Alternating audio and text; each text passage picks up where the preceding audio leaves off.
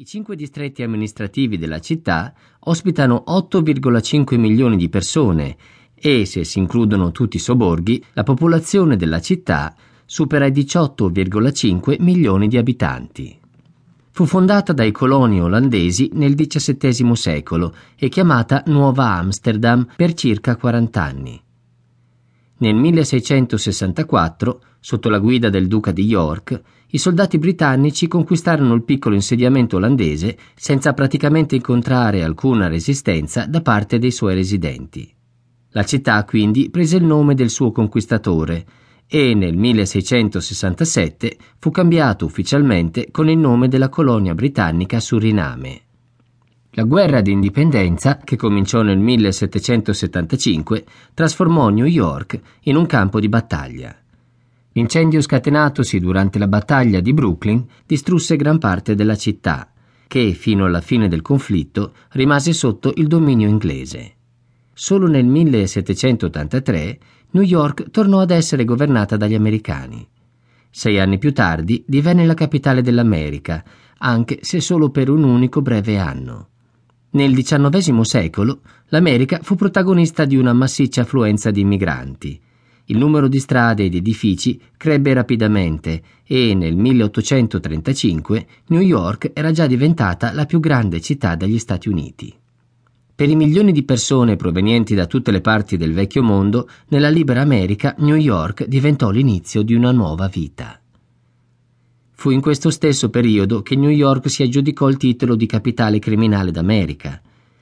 All'epoca il crimine si stava sviluppando più velocemente della popolazione e il numero di omicidi legati alle gang fu superiore rispetto al numero di americani uccisi nella Prima Guerra Mondiale. Questa situazione non migliorò fino all'inizio del XXI secolo. All'inizio del XX secolo New York era già diventata il centro del commercio e dell'industria ed erano apparsi la prima metropolitana e i primi grattacieli, incluse le famose Twin Towers, le torri gemelle. La città ospitava inoltre la sede centrale delle Nazioni Unite, che rappresentava il ruolo globale della capitale. Nello stesso periodo, molti residenti cominciarono ad abbandonare la confusione della metropoli e a spostarsi nei quartieri periferici in rapida espansione. Oggi la città occupa parte della terraferma, alcune piccole isole e tre isole più grandi, Manhattan, Staten Island e la parte occidentale di Long Island.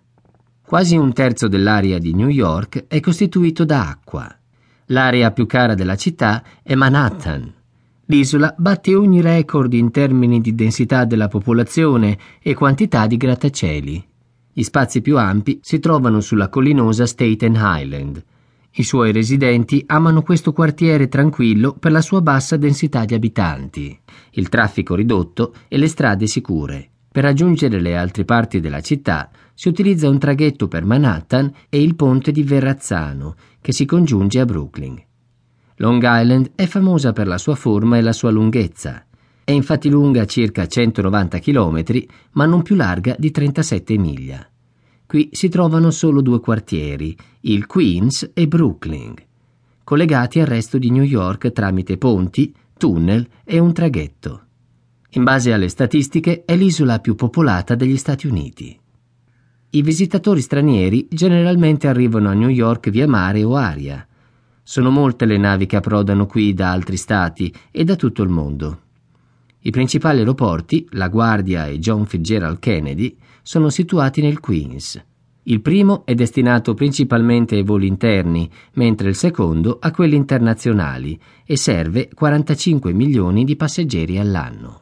Grand Terminal o Grand Central Station non è solo la stazione ferroviaria più grande del mondo per numero di binari, ma anche una delle principali attrazioni turistiche.